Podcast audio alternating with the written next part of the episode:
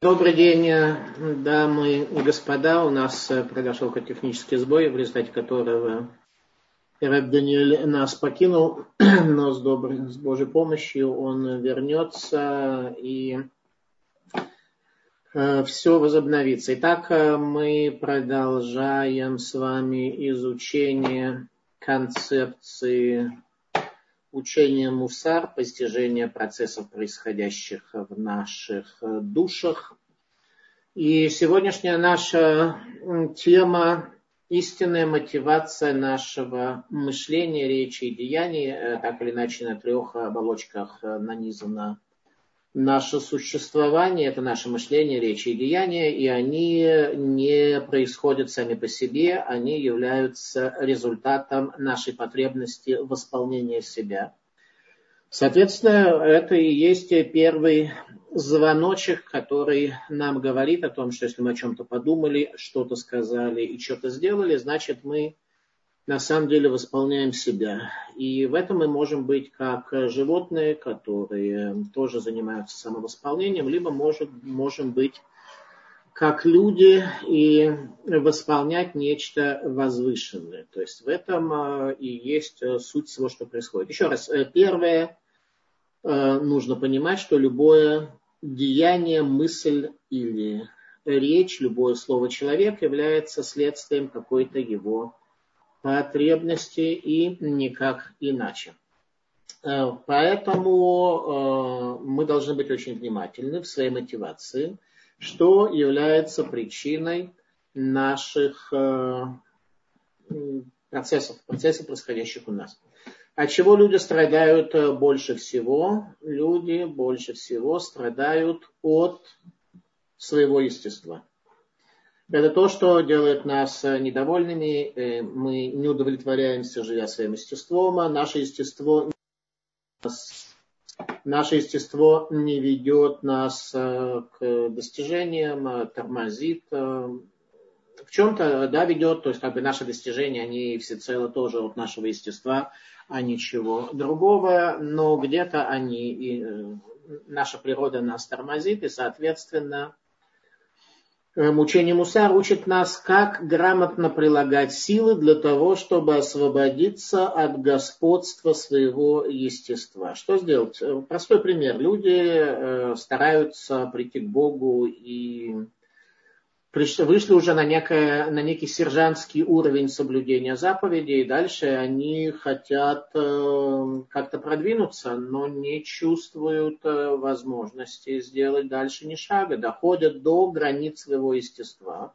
Поначалу все как-то идет достаточно гладко, естество не противится, может быть, соблюдению каких-то законов, каких-то определенных действий и прочее, но дальше все становится намного сложнее, и дойдя до предела своего естества, человек понимает, что дальше он не может продвинуться в принципе совершенно не насколько.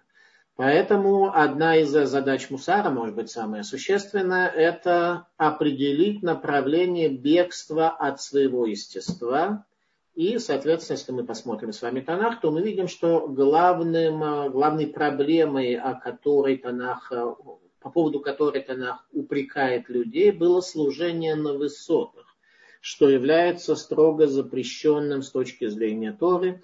Люди вместо храма ходили, строили свои собственные высоты, более точно, возводили свои собственные высоты и пытались построить не принять участие в общем служении, а в чем-то лично э, своем. Соответственно, это было запрещено, потому что еврейский народ осуществляет, свое общее служение. Тем не менее, это свойственно природе человека строить свою собственную жизнь, и так необходимо поступать, поэтому каждому необходимо выйти за рамки естества, которые его, которые его сковывают, эм, и это очень печально. Значит, для тех, кто немножко задержался, мы начали с того, что наше мышление, речь и деяние являются следствием потребностей. Потребности из точки А переехать в точку Б, нужды какой-то, нехватки чего-то и, соответственно, восполнения. Соответственно, здесь очень легко увидеть, какая мотивация, какие механизмы стоят за нашими потребностями. А именно либо это святое и возвышенное, либо это кина, тава, выковод, страсти, э, зависть и стремление к славе, которые устремляют человека за собой, дают ему мощную энергию. Представьте зависть. Да? Зависть дает мощную энергию. Страсть, она захлестывает человека очень сильно, тоже дает ему энергию. Ну а стремление к славе, к продвижению, к карьере, это то, чем большинство людей живет на протяжении всей своей жизни. То есть дает энергию, однако не выводит за рамки естества и ограничивает э, этим естеством, давая человеку достаточно мало. Поэтому сказали наши мудрецы в Мишне в трактате А вот зависть, страсть и стремление к славе исторгают человека из этого мира, то есть к счастью не приводят. Дают определенный комфорт, дают какие-то определенные блага какие-то, но к счастью не э, приводят. Э, Соответственно, мы продолжаем работать, и в ближайшие недели тоже будет этому посвящена тем из нас, кто не просто слушает эти лекции, а старается исправить себя и прийти к какому-то результату в своей жизни. Соответственно, мы стараемся э, продолжать наблюдать за процессами, которые происходят внутри нас, в нашем подсознании, процессы, которые э, ведут нас э, к каким, устремляют нас, ведут нас к каким-то совершениям, каким-то делам, пробуждают мысли и слова наши порождают. Вот это наша с вами задача. Вопрос, как наблюдать. На самом деле наблюдать достаточно легко, ибо ни одна мысль, слово или деяние не возникает, иначе как принципу сов маасе бамахшават хила деяние в конце, в начале мысль. Любая мысль, соответственно, возникает, когда человек несовершенен. Либо несовершенен в духовном смысле, он устремляется к чему-то духовному, либо в материальном. Теперь очень интересное замечание. А, очень важно, чтобы каждую недельную главу мы с вами что-то новое для себя, новое существенное находили, что не просто дало бы нам какое-то знание, а исправило бы нас и сделало другими людьми. И совершенно случайно, о прошлой недельной главе, о чем мы говорили неделю тому назад, в этот шаббат, э, читая, соответственно, свиток Торы, я обнаружил слова, на которые прежде никогда не обращал внимания. А именно Всевышний обращается к Якову и говорит, они кель, я Бог, бейт эль, я Бог дома Бога. Я никогда не обращал внимания на эти слова. Что здесь получается? Получается так что одно из имен Всевышнего это Маком, место пространства. То есть в этом аспекте Всевышний называется вездесущий, он находится везде. И вдруг мы видим в прошлой нашей недельной главе, как э, перед, Якова, перед нашим працем Яковом Творец раскрывается в концепции «Я Бог» Бейтеля, что это такое? Что произошло в Бейтеле? Там стояло основание лестницы, соединявшей вершины мира с нижней частью этого мира. И там Якова Вину постиг единство Творца, что привело его в состояние трепета, высшего духовного пробуждения от того, что Якова Вину обнаружил в этом месте. Поэтому Всевышний обращается именно к нему, говоря, Никель, Бейт, Кель, я Бог из дома Бога, в том месте, где ты смог раскрыть меня, там я являюсь Богом. Соответственно, определение для нас с вами, это не просто так.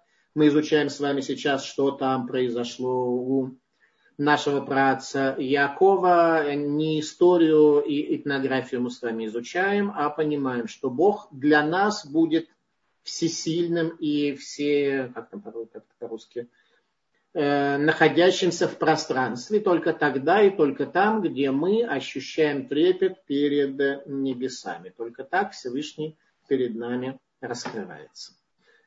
Э, вот, пожалуйста, первый урок Мусара. Определение Мусара – это трепет перед небесами, и наша недельная глава таким образом нам это раскрывает. Саба из Навардак. Саба из Навардак э, является одним из величайших учителей Мусара. Мы сейчас, кстати говоря, готовим книгу. Так, я не разделил. Я... Секундочку. Э, Саба из, Навардака. Мы сейчас готовим книгу, новую книгу Саба из Навардака, Равьосиф э, Юзел Горовец, Мусар Ишива Навардака, у которого в этот четверг будет Йорцит, годовщина смерти. Соответственно, 17 17-го Кислева годовщина смерти великого учителя, который встретил э, в городе Мемель, в городе Клайпеда, Рава Исроиля Салантера, увидел его возвышенный образ, и это изменило всю его судьбу. На много лет он ушел в уединение, в котором находился. После этого он вышел оттуда и создал на территории э, России э, множество ешив, десятки ешив, он создал тысячи людей, которые были достаточно далеки от э, изучения Торы в Ешивы, пришли к нему, к Сабе из Навардах, в самый тяжелый момент этого времени. Саба из Навардах, соответственно, говорит э, следующее относительно жизни человека. Он говорит так. Восхищение от изучения мусара, то есть как, собственно, нужно учить Тору. Э, с восхищением. Восхищение – это когда мышление человека соединяется с его э, сердцем. Восхищение от изучения мусара напоминает вспышку молнии, которая на мгновение освещает мрак ночи и помогает заблудившемуся найти свой путь. Какова и должна быть жизнь человека? Она должна быть светлой. Мы должны, в принципе, жить в светлой жизни. Что нам омрачает? Омрачает нам наше темное естество, в котором бурлит вся эта клака максима, извиняюсь за мою латынь, клака максима там э, внутри нас бурлит э, по полной программе и мешает нам э, быть счастливым, мешает нам прийти к счастью. Но да, давайте все-таки попытаемся узнать, что для этого необходимо сделать. В Навардике Навардок – это новогрудок э, в Белоруссии, где была создана первая Ешива Сабы из Навардока, с чем он получил свое, свое имя. В Навардоке называли людей, которые являются невеждами, балабайт, балабос. Балабос дословно хозяин дома. Обратите внимание, люди любят улучшать свои жилищные условия, и, соответственно, обычно улучшение жилищных условий приводит к потребности в деньгах. И не, во всяком случае мудрости не сильно помогает. Так вот, хозяин дома это как раз тот, кто от мудрости больше устремляется в сторону какой-то экономики. И, короче говоря, в Навардоке говорили, что предпочтительнее заблудиться в стезях жизни, нежели чем быть невеждой. Э, то есть меньше нужно стремиться к улучшению жилищных условий. Э, Саба из Навардака изменил еврейскую историю. Сейчас мы изменяем, сейчас э, мы изменяем, мы издаем его книгу. Соответственно, в четверг его йорцит. И если есть желающие принять в этом участие, участие можно принимать духовно или материально, вообще в любом. В чем бы то ни было, можно принимать участие духовно или материально. Духовно это если есть грамотные люди, обладающие утонченным литературным стилем, э, мы были бы заинтересованы, чтобы вы были первыми читателями и прочли эту книгу, дав там свои замечания и какие-то возможные исправления. Для этого можно со мной связаться через WhatsApp. Есть у нас WhatsApp-группа, э, Рэб Даниэль об этом скажет где ее можно найти и так далее. Раб Даниэль у нас живет в Одессе, и он является ответственным за наше занятие. Как раз вот незадолго до начала сегодняшней программы я, вычитывая книгу Сабы из Навардака, обратил внимание на следующее, что когда он уже был одним из величайших раввинов Литвы и находился в Одессе, как раз Раб Даниэль у нас из Одессы – когда Саба из, Саба из Навардака всегда был предельно скромен, э, одевал, всегда он был одет в рваную одежду, никогда у него не было в кармане копейки денег, э, каждый раз благодаря небывалому упованию на небеса, а конце, главная концепция Мусара Навардака это именно упование на небеса. Э, короче говоря, он всегда в синагогах молился в последнем ряду синагоги. Однажды в Одессе Габай дал Саби из Навардака поддержать свиток Торы после его завязывания перед возвращением в Арона.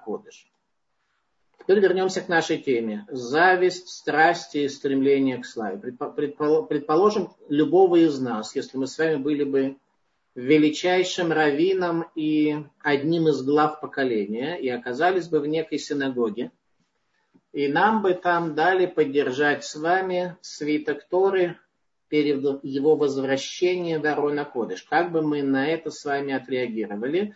Затронуло бы это на, у нас конце, бурлящие внутри силы зависти, страсти и стремления к славе, не почувствовали бы мы себя униженными, то есть слава э, не была нам дана в нужном количестве и так далее, или бы этого не произошло. У Сабы из Навардок это абсолютно не происходило. Более того, Саба из Наварда говорит следующее, о нем, о нем, э, точнее мы говорим в нашей книге, которую мы издаем.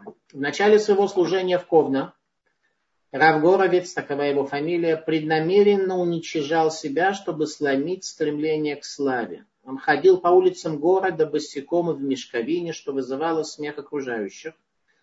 Однажды он оказался на встрече, на которой присутствовали известные мудрецы Мусара. Они говорили о важных вопросах веры, и там царила возвышенная атмосфера, проникающая глубоко в сердца. Когда подали угощение, Равьосов Юзел причмокнул губами и громко воскликнул, насколько вкусна эта пища. Со всех сторон на него посмотрели раввины, удивляясь, что его интересовали не обсуждаемые тончайшие темы веры, а предлагаемые закуски. Много лет спустя он рассказал об этом и выразил сомнение, понял ли кто-либо тогда его намерение принизить себя. Э, учение Навардака над э, книгой, которую, соответственно, мы сейчас работаем с Божьей помощью через 9 месяцев, 9 месяцев раз период беременности, эта книга выйдет э, в свет. Эта книга является инструментом того, как нужно работать, как исправлять себя. В Навардаке делали действия по исправлению качеств. Не говорили об этом, не болтали, не рассуждали и не убеждали себя, а делали действия. В том числе смешные, как унизить себя публично. Приходили в аптеку, просили гвозди, заходили в магазин скобяных товаров, просили там медицинские принадлежности и так далее. Э, здесь есть, конечно же, граница. Человек не должен довести до хилу ляшем, до осквернения имени Бога, когда люди будут над ним смеяться и говорить, что религия она глупая, что религиозные люди глупые. Тем не менее, сломить себя так, конечно же, Э, правильно, иначе в нас будет продолжать господствовать э, естество, в котором бурлит дурное побуждение, в котором есть место и для святого тоже, но в первую очередь там у нас будут бурлить элементы зависти, страсти и стремления к славе. Э, если вы помните, на прошлом нашем уроке, а кто не был, может это услышать, прослушать, соответственно, на сайте Толдотру, Э, один э, деловой человек обратился с вопросом, э, говоря, что во время своего выступления он преисполнялся разного рода чувствами, упоением своей славы, когда он там выступал перед другими деловыми людьми. И после этого, наоборот, что ветер переменился, ему показалось, что все как-то стало не так блестяще в его выступлении, он начал чувствовать депрессию, потом снова. И так вот транслировал свой доклад, так что подсознательно он также э, раскрывал э, те, тот сложный клубок внутренних процессов, находящихся у него глубоко в подсознании, что, несомненно, было не нужно и вредно, потому что это заводило также других людей. И вместо того, чтобы услышать деловой доклад на какую-то конкретную деловую тему, они видели, как этот весь клубок э, внутри человека выливается и разливается. Соответственно, э, подсознательно его сканировали. Слава Богу, в этот раз у нас э, тоже есть один вопрос. Я очень призываю вас задавать вопросы здесь публично, поднимать вопросы, делиться своими трудностями и своими задачами, но пока я как-то не вижу людей, которые особо готовы это сделать. Но вот в частных беседах э, со мной люди больше раскрывают себя. и позволяют мне это поднять, конечно же, конфиденциально. Итак, э, несколько дней тому назад обратилась некая девушка, проживающая в Евросоюзе.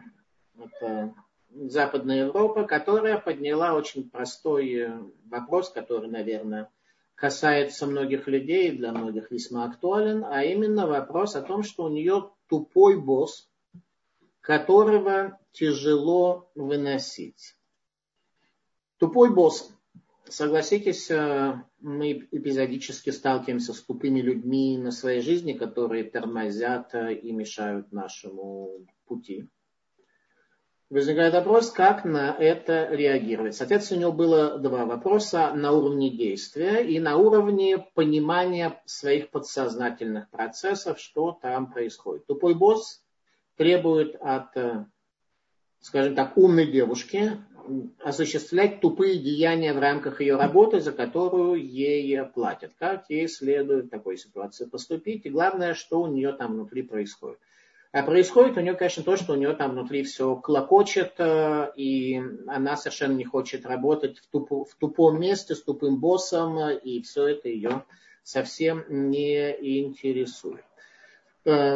Э, давайте попытаемся понять, э, каковы подсознательные элементы и каково правильное решение. Сначала о решении.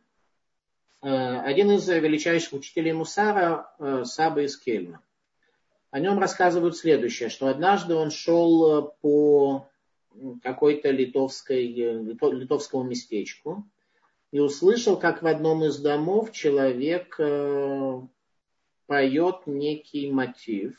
И в этом есть элементы фальши. Саба из Кельма зашел в этот дом и научил этого человека петь данный мотив без фальши. Соответственно, к фальше мы должны относиться непримиримо, и мы не должны э, терпеть обман, мы должны исправлять недостаток э, и так далее. То есть, соответственно, жить в условиях э, подчинения тупому боссу в целом неправильно. Вопрос, как это переносить и как реагировать на это. Вот это уже наше второе, это уже второй вопрос, каковы подсознательные элементы нашего восприятия тупости босса. Здесь, соответственно, следующее. Если это девушка умная, назовем ее так, из Евросоюза, если а у нее будет выплескиваться ее эго, а эго состоит, как мы уже говорили, только из трех э, параметров. Э, кина, товар, выковод. Зависть, страсти и стремление к своей. Больше ничего в эго нет, только эти три фактора. Э, в эго, в дурном начале, вообще во всем есть только эти три фактора. Они, может быть, многообразны, но в конечном счете проявляются только в этих трех функциях. Короче, если эта девушка будет иметь свое эго стремление к славе, этот босс ее будет раздражать. Э, и каждый раз, когда тупой босс будет давать ей тупое задание, она будет э, тупо выплескивать свое неудовлетворение, то это, конечно, будет тяжело. И в такой ситуации продвигаться во взаимоотношениях умной девушки, умной работницы и тупого босса будет э, тяжело. Какое же правильное решение? Соответственно, если человек поймет, что у него выплескивается и что работает внутри, то это будет э, и э, решением. Не, надо понять, что резкая наша реакция на тупость босса или кондуктора в поезде или кого-то еще, она свидетельствует о наших внутренних проблемах, которые, если мы разрешим или хотя бы обратим внимание на то, что они такие – то мы сможем работать сами с собой. Может быть, из этой работы нужно уходить. Может быть, может, быть не имея клубка а проблем внутри себя, этому боссу можно будет что-то объяснить, э, или боссу босса что-то объяснить. То есть, короче говоря, когда внутри тебя нет этого клубка неудовлетворения и всевозможных э, распирающих тебя э, разрушительных э, чувств, то тогда и тебе самому, и э, всем окружающим будет намного легче. Но во всяком случае, что мы из этого однозначно и бесспорно видим? Мы видим, что человеку легко увидеть в себе бушевание чувств и понять, каковы они. Они еще раз только кина, тава, вековод. Соответственно, это плохо. Поэтому в следующий раз, в ближайший раз, когда какие-то чувства будут нас распирать, мы будем знать, что их есть два типа. Либо святые, это состояние восхищения. Еще раз вернемся к Саби из Навардaka, он говорит так.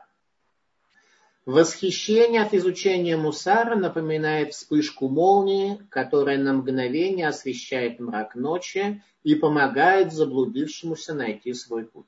Вот это внутреннее подсознательное состояние восхищения, которое является святым. Восхищение от изучения мусара, когда э, твое мышление соединяется с твоим сердцем, оно действительно является святым и меняет тебя. Э, негатив, который в тебе пылает, э, это, несомненно, результат вот этих вот недостатков. Соответственно, мы продолжаем наблюдать за собой – и продвигаться в этом вопросе еще неделю. Я буду рада тем, кто захочет э, в это, на этом занятии или на следующем поделиться своими достижениями и трудностями. Пока сделаем небольшую паузу. Я предложу желающим сказать несколько слов относительно ваших достижений в том, есть ли, есть ли у вас ощущение того, как зависть, страсть и стремление к славе в вас бушует. Ощущаете ли вы это и научились ли вы немножко больше чувствовать, что происходит внутри вашей души? Есть желающие э, что-то сказать? В связи с этим поделиться своими замечаниями, соображениями? Желающие есть?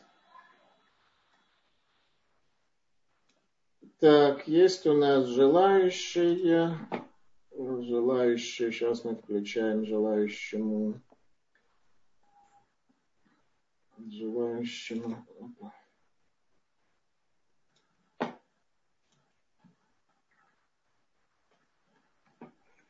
Не получается. Арончик, Арончик э, да, добрый вечер. Под ником Арончик у нас слушатель. Да, у нас есть Арончик, это э, мой литовский ученик. Все, пона, пона Слышно меня, да? Да, да. Добрый вечер, мы слушаем. Добрый вечер. Добрый вечер. Рончик мой реальный ученик из Литвы, с которым много лет мы были вместе, ну и остаемся вместе. И я рада, что наш литовский товарищ, если можно по-русски, они в Литве русский не очень любят. Говорить русского языка они не очень любят. Но, может быть, господин Арончик сейчас скажет нам по-русски. Что он хочет сказать? Пожалуйста. У меня вот такой вот вопрос. Допустим, с гордыней, ну вот я вам рассказал недавно историю, когда вот у меня была гордыня, до этого было когда-то время, когда нужны были деньги, я пошел в такси. Потом все вроде наладилось, все было нормально.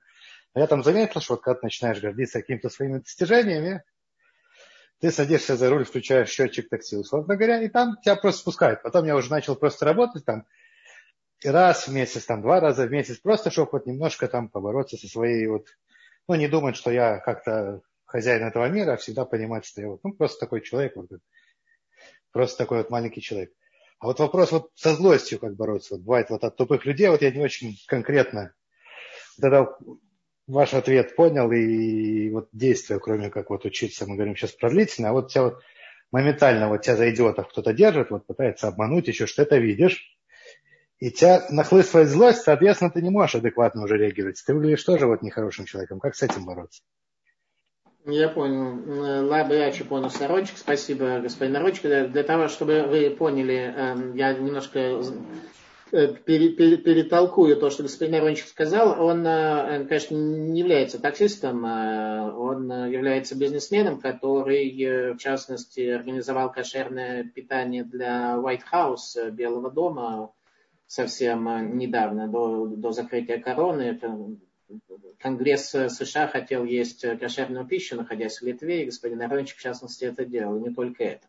Э, итак, будучи э, достойным бизнесменом, обратите внимание, да, он э, договорился с такси чтобы когда он захочет э, поисправлять немного свои качества, то он, э, соответственно, работает в качестве таксиста и подвергается унижению. Саба из Наварли, как раз мы об этом говорили, ходил э, в мешковине босиком по Литве, где все было так весьма опрятно и прочее. Спасибо, господин Арончик, за то, что вы делаете. Первое, что нам Первое, на что мы обращаем внимание, теперь на ваш вопрос, это на то, чтобы э, заметить в себе процессы. Э, многие трудности э, уходят, как только ты замечаешь, какие процессы происходят в тебе. Соответственно, если это гнев, гнев Всевышний нам дал совсем не просто так. Гнев наш, наш, пробуждающийся в нас гнев свидетельствует о том, что мы видим определенное отсутствие гармонии, которое не готовы воспринять. Не готовы воспринять почему? Если это праведный гнев, то есть мы не готовы фальш принять. Например, человек э, является музыкантом, который оказался в оркестре, при этом начальник оркестра тупой босс, который э, не знает нот э, и фальшивит, и требует от него тоже играть фальшиво. Понятно, что в такой ситуации человек должен испытать некий э, в определенной мере, можно сказать, праведный гнев, Вопрос дальше, как какой он этот гнев, является он праведным или нет. Обычно э, у нас проявляется как раз неправедный гнев, что типа я такой музыкант, а ты тут э, являешься начальником, при этом э, нот не знаешь, да, или там фальш какую-то допускаешь. Так или иначе, все в нашей жизни, что вызывает гнев, является своего рода фальшью. Вопрос, что это затрагивает. Если это затрагивает нашу душу, а не эго, не наш негатив, то мы, как правило, не гневаемся эмоционально и не испытываем ненависть по отношению к релевантной стороне. Там, где есть ненависть, там, где есть неудовлетворение, где есть вражда, это означает, что это все от э, лукавого, и это необходимо исправлять насколько можем. Но вообще гнев, как и все остальные качества, является положительным. Бог нам дал все положительное. Нет ни одного качества, ни одной эмоции, которая была бы негативной. Бог не дал нам зла. Единственное, что он сказал, это правильно использовать каждое качество, каждую эмоцию. И, и учение Мусар именно этому нас и учит, как исправить качество, и когда, и как ими пользоваться. Соответственно, гнев, э, он э, красная лампочка, которая загорается, показать тебе, что существует разница потенциалов, определенная дельта, между тем, где ты находишься сейчас и где твое настоящее место. Твое место там, где не фальш, а гармония и возвышенность, а ты оказался там, где, соответственно, сбой, тупость и серость. И твоя задача это место покинуть. Вопрос, как ты на это реагируешь. Если ты реагируешь э, в рамках эго и ненависти и уничтожения и ловли ведьм, то это, как правило, от э, твоих недостатков. Если ты реагируешь как Саба из Кельма на фальшивое пение, когда Саба из Кельма подошел и научил человека правильно петь, ту песню, которая звучала. Вот это от святого, это от возвышенного, и таков э, правильный путь.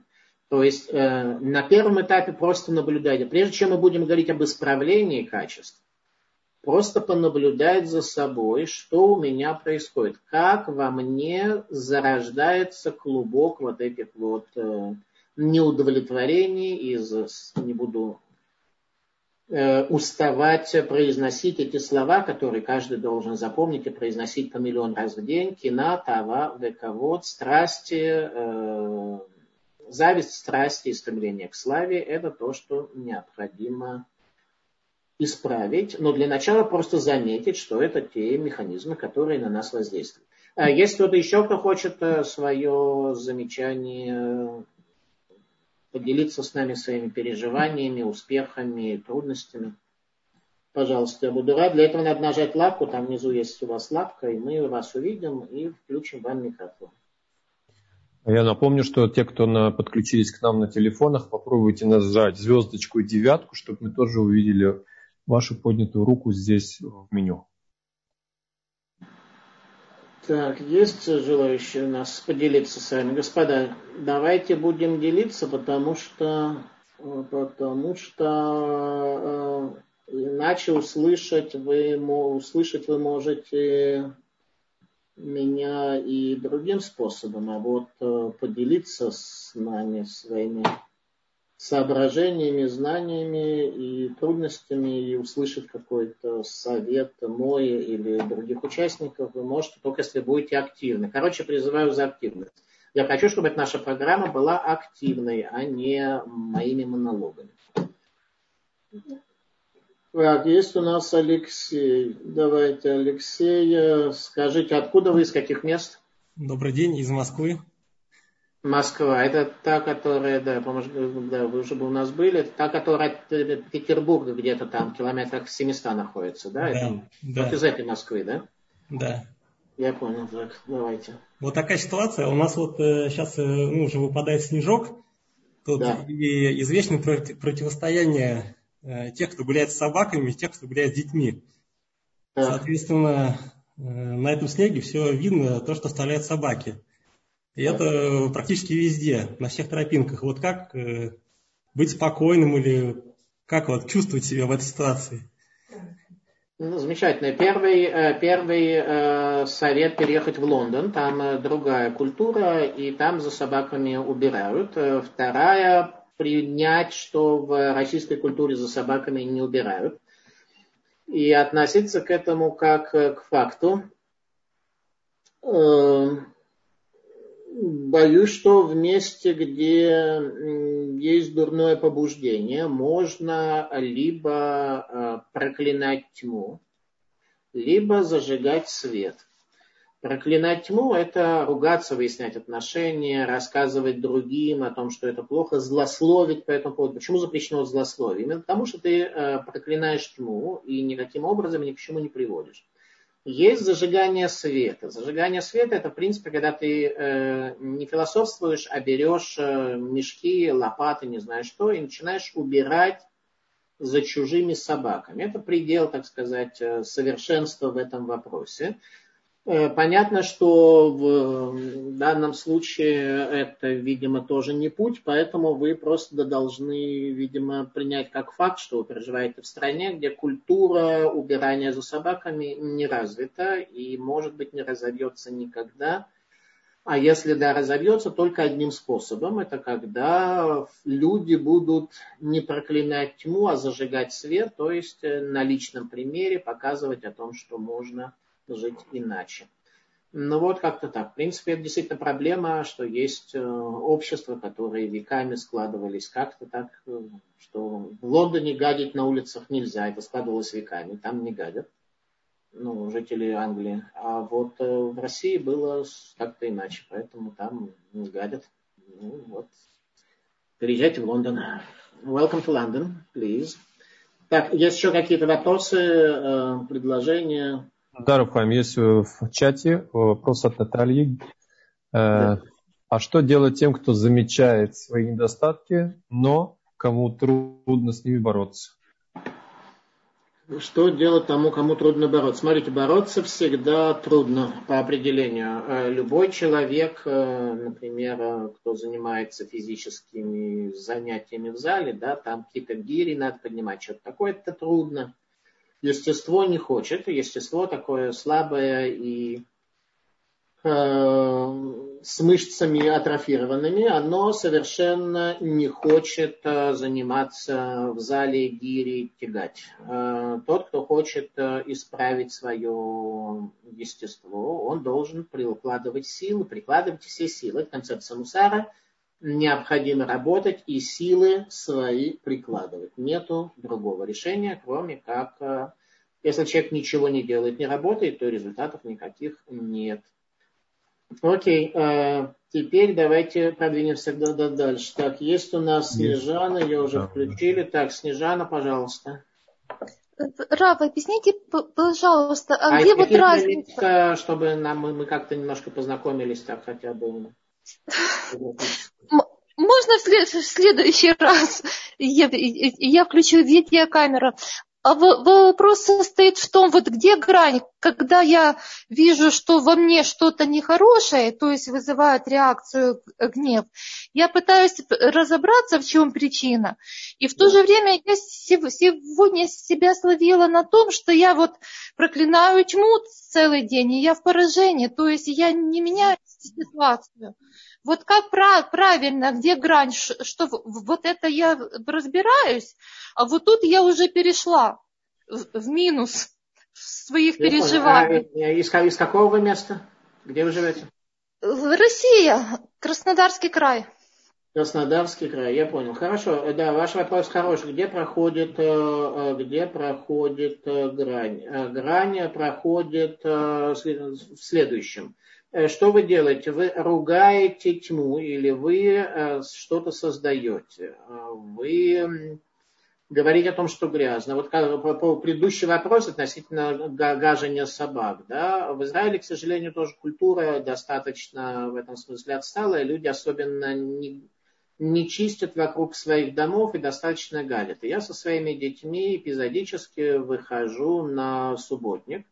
Ну, в смысле, не по шабатам, конечно, а, по, а перед шабатом. Обычно это у нас как раз по пятницам происходит. Я со своими маленькими детьми выхожу, и мы просто чистим дом вокруг дома. Убираем оттуда мусор, выгребаем листья и все остальное.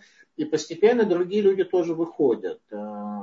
И есть соседи, из определенных стран происхождения и определенной культуры, которые не выходят, которые продолжают гадить и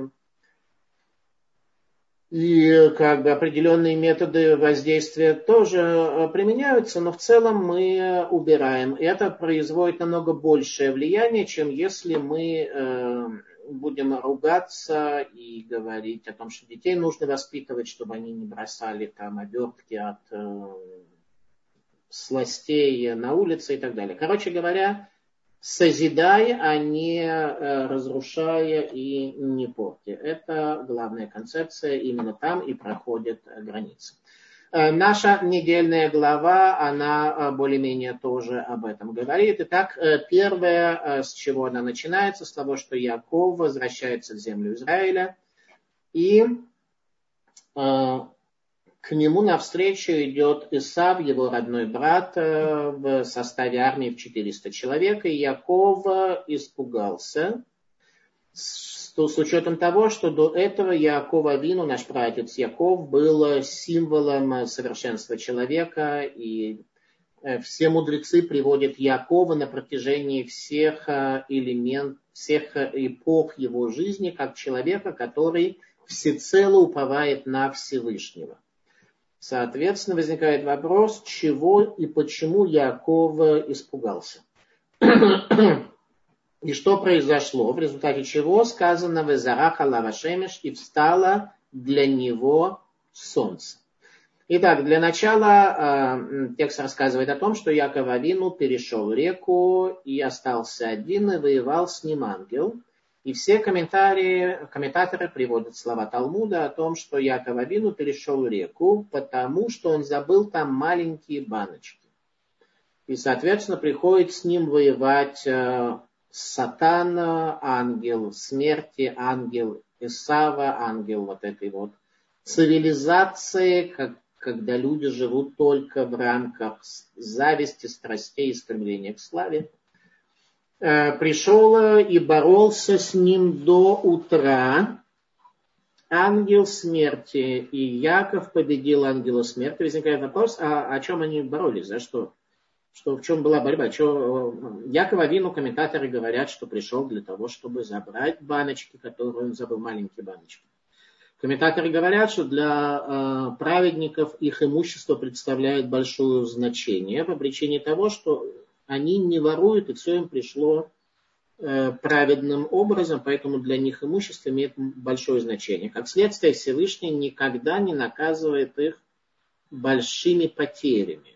Тому, кто наворовал, кто не ценит э, имеющееся у него, Всевышний, чтобы до них достучаться, должен э, причинить большой имущественный ущерб. А праведник, который понимает э, очень быстро и маленький ущерб, он воспринимает, плюс ему дорого все дается, потому что праведным трудом он это получает. Соответственно, праведник не, обычно не, Всевышний не, не дает ему больших потерь. Итак, э, Яков возвращается за маленькими баночками. А зачем пришел Сатан, ангел смерти? Ответ тот же самый. Он тоже пришел за маленькими баночками. Зачем они ему нужны? Э, да, слышал Рава Мойша Шапира, нашего великого учителя, который сказал следующее, что маленькие баночки – это еврейский народ в конце дней, непосредственно перед переходом Машииха, когда они уже стали такими маленькими баночками, что туда очень мало света проникает, и им все становится тяжело, все трудно, все не работает – духовная практика очень слабенькая, и туда пришел Сотон, и Яков Авину возвращается за ними, и происходит борьба. И Сотон говорит, неужели ты даже этого мне не дашь? И Яков Авину сражается с ним таким образом, что побеждает, но рана на ноге у него возникает. Об этом мы будем говорить чуть позже. Итак, э, первый урок Мусара, что с ангелом смерти нужно бороться. Это ответ на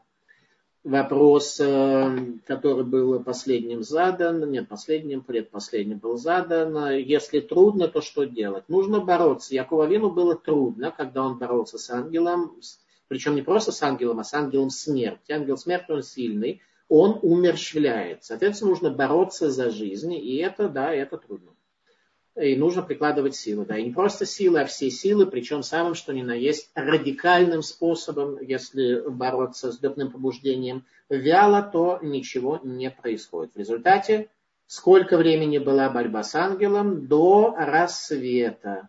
И после этого сказано, «Везараха лавашемиш» и встало для него солнце. Для праца Якова встает солнце и это урок мусара для каждого из нас. То, что сказано, что солнце встало для Якова, э, не означает, что вот для него встало, а мы с вами пока не удостоились или никогда не удостоимся, или что подавляющее большинство никогда не удостоится того, что солнце встало для нас. Нет, ответ простой, мы должны быть достойны того, чтобы солнце вставало для каждого из нас, ибо каждому есть свое собственное солнце, иначе бы он не был в этом мире.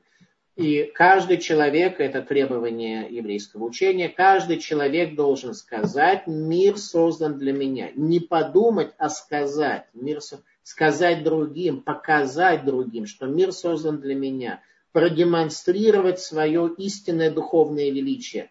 Не славу свою э, а продемонстрировать, не стремление к славе, а истинное божественное величие, э, поскольку человек является божественным творением, чтобы было видно, что для него встает солнце, каждый обязан сказать, мир создан для меня.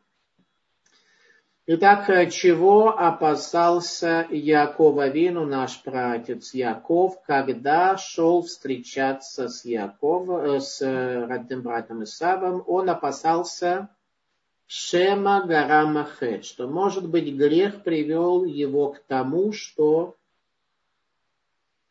Исав с армией в 400 человек идет навстречу Якову.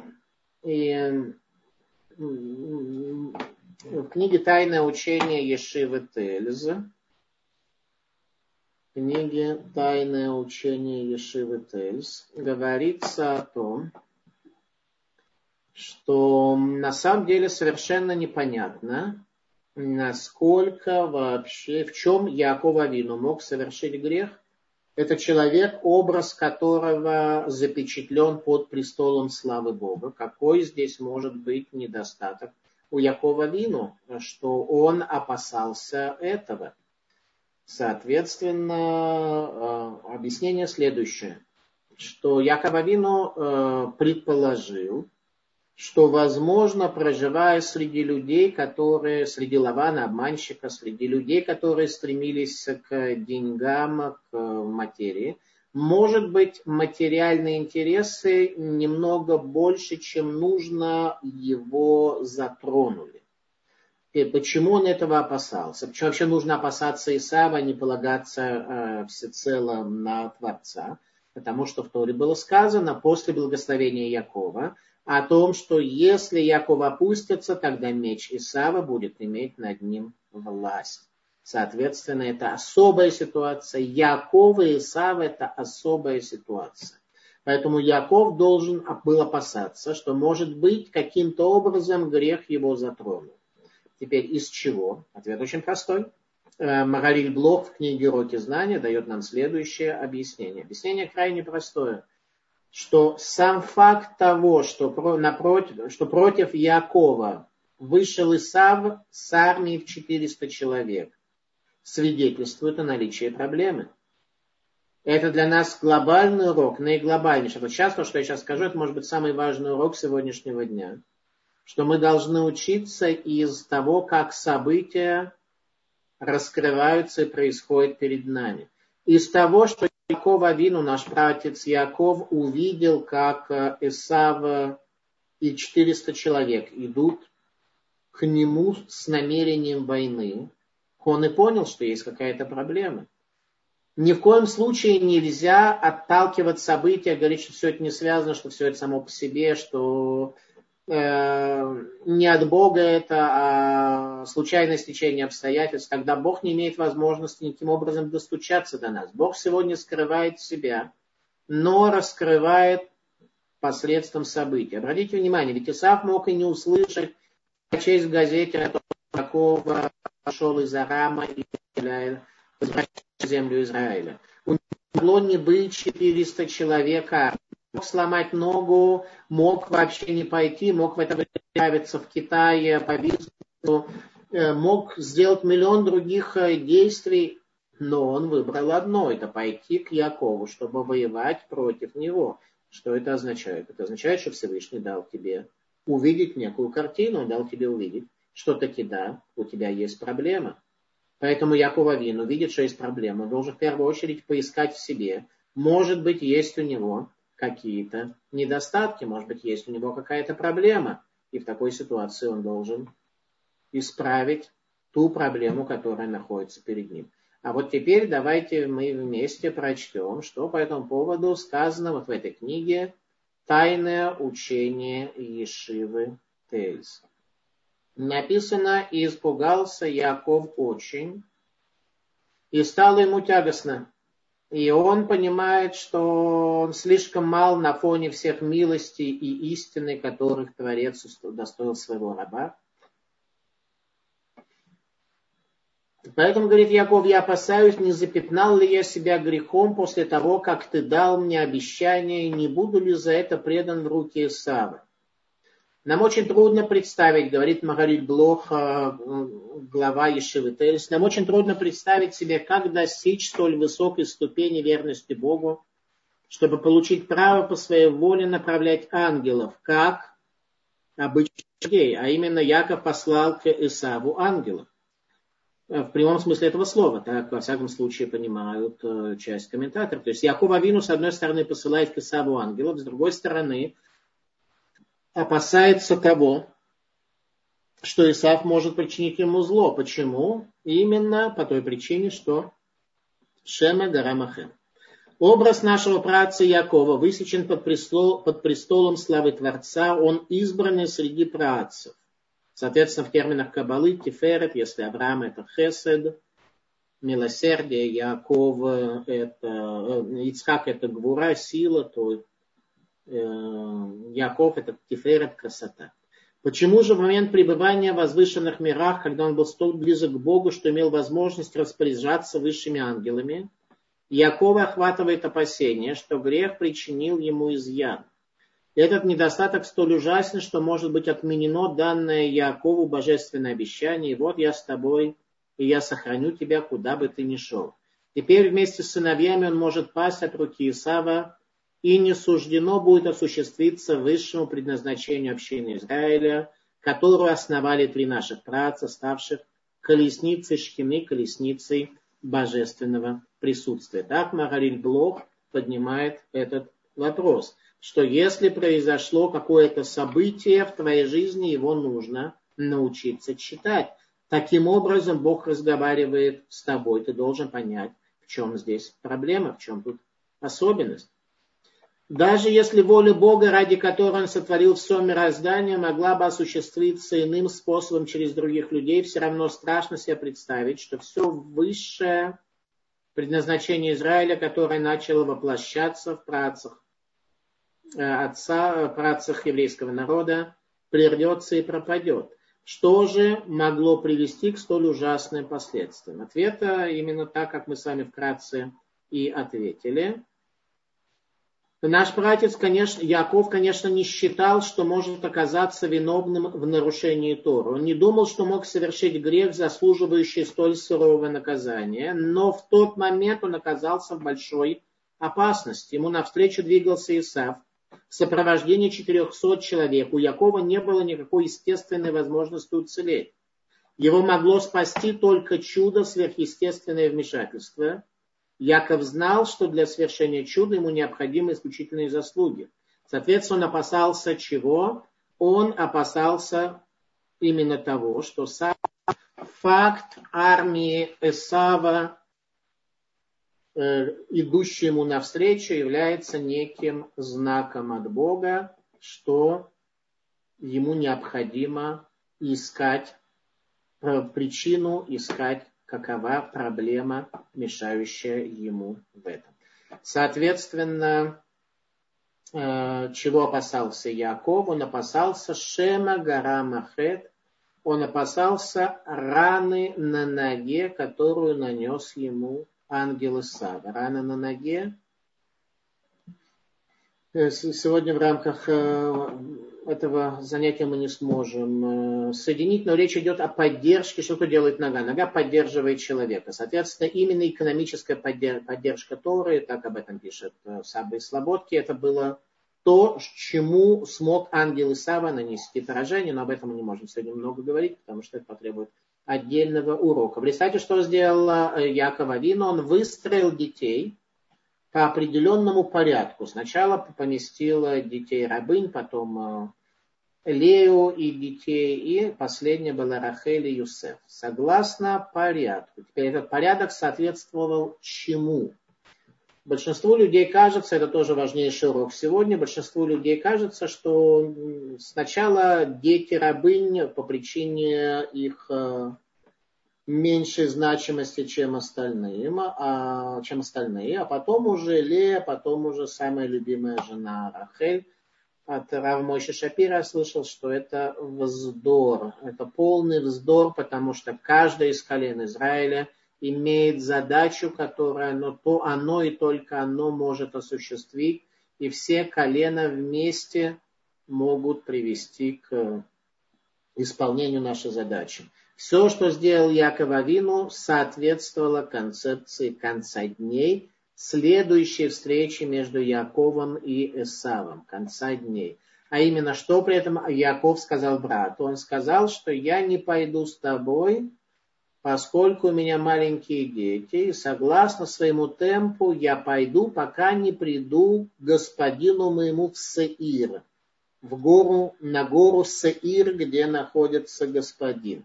Пока не приду я к господину. И на гору Сеир не пошел. На протяжении многих лет мне казалось, что Яков просто обманул своего брата, от него отделался. Брат хотел быть вместе с ним, идти там вместе с ним. Яков понимал, что если сейчас Всевышний загрузил в Исава программу не причинять катастрофу евреям, то кто знает, что будет через полчаса или через полдня. Поэтому он просто от него отделался от Исава отделался и таким образом обманул э, брата. Так мне казалось много лет, пока я не услышал про Мойши Шапира, что Кавана совершенно другая, что Яковину не обманул брата. И он действительно собирался идти в гору Саир, но он сказал, согласно способности моих детей, когда мои дети смогут прийти в гору Саир для того, чтобы судить э, гору Саир, то есть когда, и об этом сказано в нашей недельной авторе, когда дети Якова смогут прийти на гору Сыр, чтобы судить ее именно за эти три первоначала, за жизнь концепциями кина, тава, выковод, зависть, страсть и стремление к славе. Когда Машиях, более точно два Машиеха, Машиях колена Юсефа и колена Э, иуды будут судить э, цивилизацию и дома. Соответственно, выстраивание детей, сначала дети рабыня, соответственно, чему? Соответственно, говорит Рамойша Шапира, концепции конца дней, когда впереди будут стоять те, кто менее миухасим, у кого родословная меньше, чем у других. Рамой Шапира конкретно имел в виду российских евреев, которые вернулись к Торе, что мы будем первыми солдатами, стоящими первыми в окопах э, против дурного побуждения – не в том смысле, что мы такие, мы менее, наша родословная меньше, чем у тех, кто типа религиозные с рождения и сохранили Тору, передавая от отца к матери. В этом, несомненно, у нас есть проблема. Но мы будем обладать силами, как именно как раз силами, бороться против своего дурного побуждения. И я несомненно, на себе лично могу сказать, что у меня дурное побуждение совершенно другое, чем у местных э, израильтян-аборигенов. Оно просто совершенно другое. Оно не лучше, не, не слабее, оно может быть даже в чем-то сильнее, э, и намного сильнее, но оно совершенно другое. То есть, не знаю, я другой человек с точки зрения устройства э, своего дурного побуждения, чем израильтяне, среди которых здесь мы живем. Короче говоря, наша задача, и именно поэтому Рабмойша Шапира с таким особым вниманием относился к русским евреям, э, выбравшим Тору, выбравшим служение Богу, что мы э, обладаем способностью первыми стоять в этих самых, в чем там стоят, в окопах, в, не знаю, в чем, на баррикадах. Короче, мы вот этими способностями обладаем. Так на нас смотрел Рамойша Шапира, соответственно, мы должны стараться в любом случае э, быть первыми, стоять первыми во всевозможных окопах.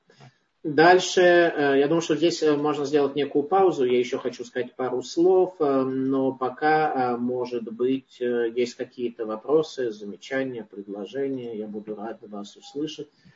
И тут у нас есть какие-то вопросы записаны. Да, я на самом деле был бы рад услышать ваши слова, нежели чем э, запись. Нет, записи там, там нет никаких. Э, никаких там нет. Скажите, пожалуйста, как в 28 целомудренно будет не женатым? Целомудренно нужно жить в любом возрасте. 28 э, лет нужно жениться, 18 лет люди Э, женятся, и нужно жениться и строить дом, а если не женат, то, то надо жить целомудренно, искать невесту, которая по определению. Так, вопрос еще один от Брохале. Можно ли в наше время такое самоуничижение, как хождение в поношенной одежде, может, может ли наше благополучие относительно прошлых поколений продиктовано нашей слабостью, боязнь насмешек, непонимание страны окружающих? Э, смотрите, наверное, Э, э, сегодня не все э, методы учения Навардак, они правильны в той форме, в которой это было у них, но суть от этого не меняется. Наверное, сегодня, религиозный человек будет, извиняюсь за выражение, вонючим, да, где-нибудь там в автобусе, особенно в жарких странах, если он будет э, в рваных и грязных одеждах. Э, да, кстати, сам из Навардок не был в грязных одеждах, это я хочу подчеркнуть. Ибо и, и об этом в Навардоке говорю, он был в старых рваных, ну, таких поношенных одеждах, да, потрепанных одеждах. Он не был в грязных одеждах, потому что сказано, что мудрец Торы, на одежде которого пятно, ему положена смерть. То есть он должен выглядеть так, чтобы не позорить себя и других мудрецов Торы. Соответственно, в наше время мы должны выглядеть, в общем-то, прилично, с одной стороны, но не так, чтобы это мешало нашему... Э, для самоуничижения есть много всяких э, факторов. Достаточно э, узнать, увидеть и прочесть, дай бог, в этой книге которая выйдет в свет через 9 месяцев, да, получается. В этой книге будут э, раскрыты методы пути работы над собой, которые, возможно, сейчас чуть-чуть нужно, нужно изменить, но мы хотя бы увидим правый предел, как тогда жили люди, как они на все это смотрели, как работали над собой. Так, есть у нас еще какие-то вопросы? Э, да, Равхайм, есть вопросы. У нас, э, слава богу, много участников присоединилось на YouTube трансляции сегодня. И есть вопросы там тоже в чате. Значит, спрашивает Елена. Рухаем, объясните, пожалуйста, почему в Торе так подробно описывается порядок и количество подаренных Исаву животных? Э, смотрите, у нас не совсем здесь э, изучение Торы происходит, а изучение Торы в аспекте мусара, то есть исправления себя. Тора дает нам очень глобально, очень большие знания в разных вопросах, и мы стараемся извлечь то, что необходимо нам для исправления себя. В данном случае расчет, ну, приводят разные комментаторы, всевозможные расчеты о том, какое количество э, самцов нужно, соответственно, для самок э, и так далее. Есть много других комментариев. Э, я не могу сказать, не знаю в аспекте Мусара, что мы из этого учим. Наверное, что расчет твой должен быть каким-то верным, логичным, что везде должен стараться как-то поступать грамотно. Так, у нас есть еще один желающий господин Кунискис. Господин Кунискис мой личный близкий. Я пытаюсь вас включить, господин Кунискис, но что-то мне не получается. Э, господин Кунискис психолог из Литвы, из Вильнюса. Они там по-русски... О, господин Кунискис да. включился. Добрый вечер. Его психолог, психологию он обычно преподает на литовском языке. Работал до недавнего времени в онкологическом отделении, детском онкологическом отделении больницы Санторишкис в Вильнюсе. И я очень рад, что вы что-то хотите с нами чем-то поделиться. Лабадена понас кунискис. Здравствуйте. У меня вопрос такой. Я немножко позже присоединился, и, может, я повторюсь уже, может, об этом говорили.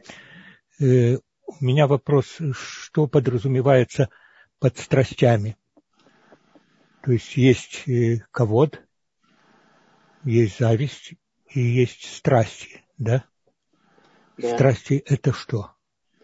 Ну, и все формы либидо, кроме власти. Э, Фрейд это соединил вместе со стремлением к власти, но во всяком случае, э, во всяком случае Адлер по, по, по, по мнению Адлера, да, а люди любят страсти, что любят? Все телесное, любят, чтобы не было угу. тепло, чтобы было сыто, чтобы, э, ну и, соответственно, там Э, самая большая страсть, которая есть у человека, о чем даже не очень принято разговаривать вслух, э, ну вот это вот все виды страстей, которые у нас есть, то есть все телесные, все формы телесных удовлетворений. Не телесные удовлетворения страсти – это слава, а зависть – это то э, и по телесному, и по нетелесному, что есть у ближнего, а у тебя нет. Ну вот как-то так, наверное. Хорошо, спасибо. А ваше замечание, господин Кунискис, по поводу в целом в целом по поводу пытаюсь снова открыть вам э, микрофон. Э, если вы можете... Да, включил. Да, если вы можете, господин Кунистик, с нам немножко поделиться, что психологи говорят относительно того, что мы лучше понимали э, бурлящие в нас процессы. Я только, если можно, еще скажу нашим участникам, что господина Кунискиса зовут Дима, так его назвали родители – но не Дима, который Дмитрий, а Дима, который слеза на иврите. То есть так его после катастрофы назвали его родители, которые спаслись от катастрофы в Литве. И ну вот то, что я хотел добавить. Наверное. Да, пожалуйста, Понос Кунискис. Да, спасибо. Да, теперь я называю себя Давид. Давид, да. Да. Э, что я могу сказать, что вообще э, очень материал такой очень психологический идет. И очень интересно, как, как отслеживать вот эти свои эмоции, свои эти страсти, те, те процессы, которые идут, и свою мотивацию. Я, в общем-то, в этом смысле тоже стараюсь работать и должен сказать, что мотивации очень скрываются от нас. Это довольно трудно. Это трудная работа, и трудно самому себе не соврать. Я вот, в частности, обнаруживаю, что большой движущей силой в моих действиях, которые выглядят иногда такими позитивными, благородными, за ними стоит просто такое чистолюбие, стремление к славе. Вот мне, кстати, было бы очень интересно услышать ваш комментарий, как, как работать с вот такой вещью, как стремление к славе и чистолюбие. Я понял. Спасибо большое, Дима. Эм, благословит вас Творец, чтобы вы смогли продвинуться э, в ваших э, э, стремлениях к славе. Наверное, мы будем этим заниматься достаточно долго. Наверное, это самое тяжелое, потому что человек реально создан для славы. Человек создан по образу Бога и ему да надлежит э, быть, э, иметь славу. Более того, тоже, тоже то, что я слышал от Рава Мойши Шапира, что если человеку отказать в славе самым предельным образом, то тогда э, он получает максимальную славу, то есть он сходит с ума, становится Наполеоном, Машиихом или кем-то еще – то есть он не выдерживает и происходит полный сбой, полное разбиение его сосуда, и он э, ломается самым фундаментальным образом. Поэтому человек, да, предназначен для славы, но для славы великой истины. Не для эго, не для реализации своего личного потенциала, когда он становится более способный, чем другие – в основном наша слава, которая ведет нас к горечи, к горю, к падению, к фрустрации, это когда мы устремляемся добиться большего, чем другой. То есть наша слава по сравнению с другим. Когда мы стремимся к реальным достижениям, то тогда люди относятся к нам как к славным. Ну, например, не знаю, профессор, да? Профессор, занимающийся, э, не, не знаю, там, спасением человечества сегодня от короны, предположим. Э, какая у него может быть мотивация? Мотивация может быть простая. Стать э, мультимиллионером и славу получить такую, что он войдет в аналы человеческого общества и до конца жизни его уже не забудут, как профессора, который от короны всех спас. В результате, э, если кто-то будет ему не давать достаточно славы, он будет хамить, он, он будет тяжело это воспринимать, у него будет внутри поток всякой э, фигни, извиняюсь за выражение, которое будет его э, ломать э, и так далее. Если же этот человек, профессор, хочет действительно помочь людям, хочет найти гармонию в этом мире, хочет достичь чего-то великого а, и найдет вакцину от короны, соответственно, то он достигнет истинной славы, и тогда любой человек с легкостью будет ему эту славу готов воздать. Потому что не будет в нем вот всего этого эм, кишащей, кишащей этой злобы, кишащего, кишащих этих недостатков в нем не будет, который будет подсознательно отталкивать других людей, которые будут это сканировать и будут о нем говорить, да, конечно, это негодяй э, а, открыл эту вакцину, но при этом он такой гадкий и противный человек. Вот в этом разница. Для славы человек создан, да, но для славы великой, возвышенной и достойной. Не такой славы, когда все остальные будут его презирать, а той славы, которая... И так абсолютно во всем. Так можно сказано про Хануха, который был э, правнуком Адама, о том, что он был э, э ботинки делал как-то по-русски. Сан, сан, сан, кто делает ботинки? Короче, сапожник. Жил, о, сапожник, правильно, да, сапожник, спасибо. Сап, был сапожником.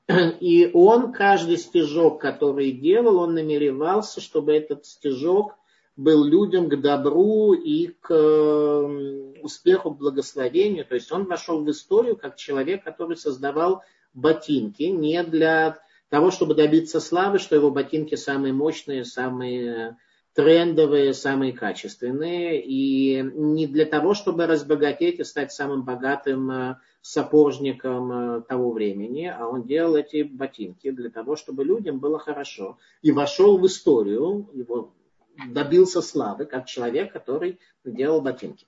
А, э, наверное, вот я немножко рассказал. Истинная слава, да, ложная слава ведет только к полному бесславию. А, пожалуйста, Рэб Даниэль, есть у нас еще вопросы из? Э, есть вопрос от Мирим здесь в чате, она спрашивает, что насчет стремления к славе. Э, часто встречаешься с ситуацией, когда, строя карьеру, Э, у тебя есть возможность достичь больших высот, работая над проектом, покоряя эти проекты, но часто случается, что эм, какой-то очень сильный облом в силу случайных непредсказуемых обстоятельств. Возможно, у Рава будет какое-то объяснение происхождения этих ситуаций. Э, может быть, специально мне свыше дается, чтобы э, эти э, такие моменты, чтобы не зазнаваться. Э, смотрите, по поводу обломов. Э, обломы всегда, когда человек не справляется с э, поставленной себе задачей. Я могу вам сказать одно, что как-то ну, один из примеров обломов, которые мне тоже в жизни очень часто происходили, я решил как-то много лет тому назад сделать одну лекцию о книге пророка Ирмияху. О пророке Ирмияху мне было интересно, что это за пророк и что-то о нем сделать. Я потратил на это четыре э, месяца. Четыре месяца по много часов в день. И у меня ничего не получилось. Я ничего не понял, не увидел. У меня не было тогда достаточно знаний, достаточно материала, достаточно понимания, э, что такое концепция, концепция про примеру. Ничего не получилось. Я абсолютно ну, абсолютно не расстроился, так нельзя сказать. Ну, как бы не получилось, не получилось. Я сделал что-то другое, учил что-то другое. И вдруг э, прошло еще, прошел год после этого. И я вдруг э, средь бела дня я осознал, у меня просто выросла одна лекция, как образ пророка Ирмияру. И тут я понял, что все, что учил 4 месяца, год тому назад – что у меня на самом деле возникло некое представление о образе про Кармияу. И я снова начал все эти материалы просматривать, и я, у меня возникла таки лекция, которую я поделился со своими слушателями в цикле «Еврейский взгляд на мир». И после этого э, прошло еще много лет, и я в течение года изучал книгу про Кармиягу. У меня уже образовалось э, порядка 40 лекций о книге про о пророке Ирмияху, каждый из которых была полна. Это на, на сайте э, toldot.ru есть видеозапись э, книги про Ирмияху, есть тест, э, соответственно, вопросы, на которые можно ответить. Соответственно, вы видите, как бы все это происходит теперь. Э, все также зависит от того, все зависит от намерения. Мое намерение было понять э, священное писание, поделиться с другими людьми, э, то, о чем сейчас э, господин Кунискис говорил, э, литовский психолог, э, соответственно, что, что порой наша мотивация, она обманчива, и на самом деле действительно так оно и есть. Расскажу вам одну историю, когда в Литве вышел в свет очередной диск с моими лекциями, их в общей сложности 10, 10 дисков, их можно все прослушать видео или в аудио на сайте taldo.ru, лекции, посвященные Танаху, то один из э, лиц, которые тогда были участниками этого, этого процесса, он меня спросил, когда вот этот диск вышел в свет, вышел из печати, вышел из, э, из этой фабрики, где эти диски изготавливают, он меня спросил, э, типа, э, он мне рассказал следующую история, что однажды один раввин написал книгу, и другой раввин его увидел и спросил, что зачем эта книга? Она просвещ... прославляет Всевышнего или она прославляет тебя? И тот человек эту книгу, тот раввин эту книгу порвал и не стал ее публиковать. Соответственно, сама по себе идея очень хорошая. Он меня спросил, это было, конечно, нагло, беспредельно, но, ну да. И он меня спросил, как, зачем я этот диск выпустил. На что я сказал, что я не могу сказать, что я абсолютно чист от эго, от э, того, что издать диск это не есть э, прославление меня, как человек, который потратил безумное количество времени, больше года. Каждый день я занимался от нескольких до многих часов изучением книги про Кармияру. На каждую лекцию десятки тысяч, э, не только про Кармияру, все эти книги, десятки тысяч э, первоисточников, которые я выучил. Я не могу сказать, что я вот чист, как э, новорожденный ребенок от эго, и там ничего так подобного не было. Но я вам сказал другое, что принцип, по которому я отбирал, чем я делюсь с моими участниками, это то, что восхваляет Творца. Там, где мне удалось найти что-то великое в знании Торы, то, что восхваляет Творца, этим я поделился со своими слушателями. Это моя концепция. То, что восхищает меня, то, от чего у меня происходит взаимосвязь между моим мышлением и моими, моим сердцем, моими чувствами, этим я делюсь с людьми.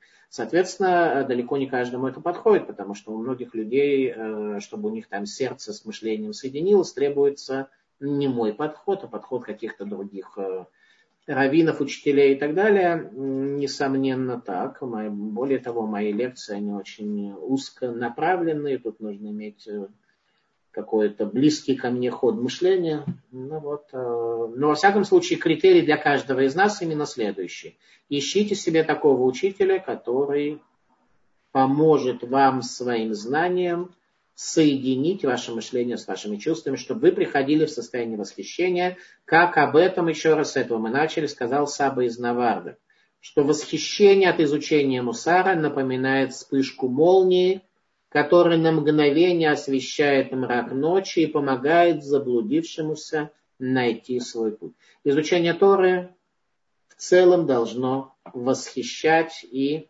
помогать найти путь. Так, у нас есть э, Кейла, пожалуйста, я вас пытаюсь отключить вас. Кейла из Москвы. Это известно, пожалуйста, да. Кейла, ваше замечание.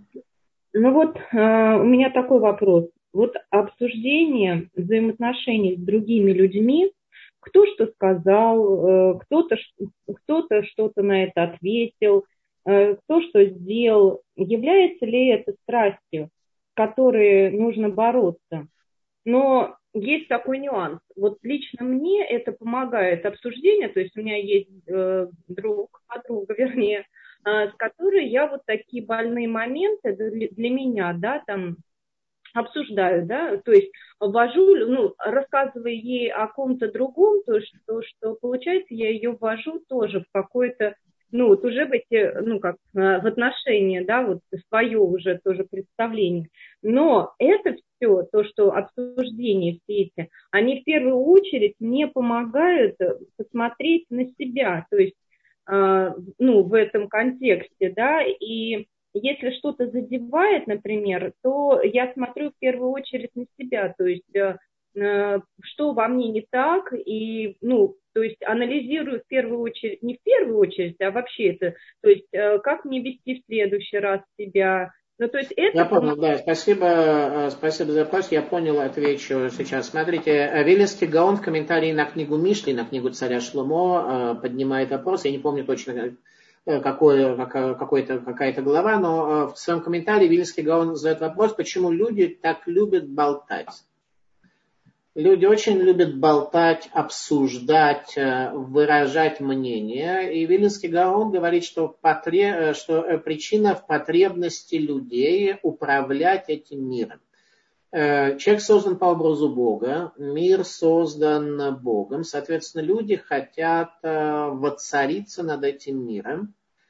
И поскольку людей много, то в общем, обычно каждый не может быть э, царем, главой правительства и так далее, то люди любят хотя бы пообсуждать этот вопрос, как на самом деле это правильно, соответственно, осуждать других, которые с их точки зрения поступают неверно, и подчеркивать, что с их точки зрения, да, верно, это стремление человека к власти – а это стремление само по себе очень хорошо, если оно не в искаженном виде э, человек, э, человеку дано, если он его не искажает, если он э, осуществляет власть в своем царстве, там, где его слушают, там, где он хозяин, там, где его мнение ценят, там сказать его «да».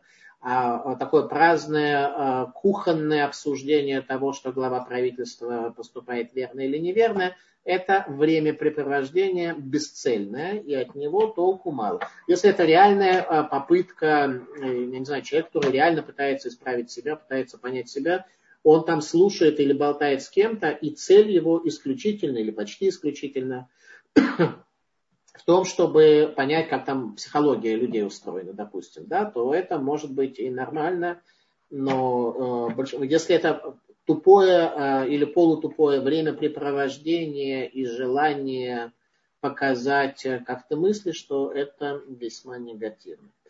Так, у нас есть Ашер из... Э, Ашер, я пытаюсь вас включить. Ашер пропал. Так, э, Рабданиэль, есть у нас еще какие-то вопросы? Или если нет, то будем...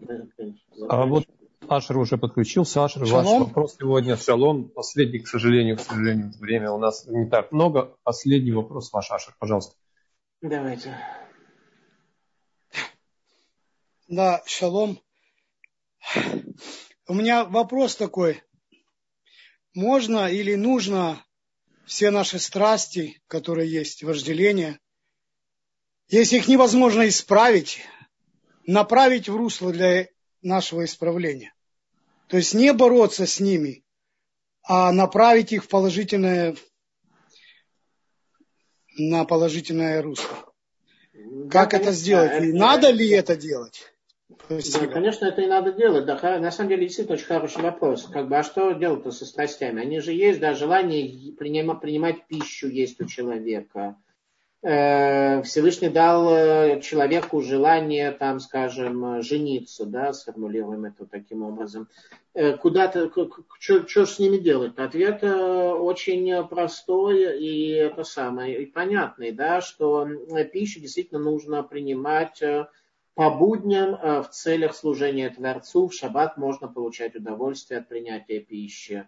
Э, также э, там, жениться, да, это не означает, что совершать развратные действия, так что, чтобы каждый день у него была другая жена. В святости и возвышенности, так сказать, строить семью со своей женой, кина, зависть, использовать белую зависть, восхищаться достижениями других людей, но не ненавидеть. Критерий очень простой. Если ты завидуешь другому человеку и при этом ненавидишь его, это плохая зависть. Если ты а, при этом восхищаешься, хочешь идти к нему учиться у него, как сделать то, что вот он сделал лучше тебя. Это есть правильное использование зависти, и тогда все становится хорошо. Стремление к славе если кто-то добился чего-то большого, и ты за это его ненавидишь, и так далее, значит, у тебя такие стремления к славе негативные, тот человек тебе мешает. Если ты, наоборот, следишь за ним и пытаешься чего-то добиться, то это и есть правильное использование тех потенциалов, которые дал Всевышний. Всевышний дал нам все качества хорошие, в том числе и гнев, в том числе и несогласие с грехом и ненависть. Ненависть нужно использовать, использовать, применять по отношению к недостатку, по отношению к греху, в первую очередь по отношению к себе, по отношению к другим, только методом увещевания, а не ненависти к людям как к таковым. И тогда все станет совсем, совсем иначе люди начнут это понимать и подсознательно принимать нас, принимать от нас увещевания, все станет совершенно хорошо.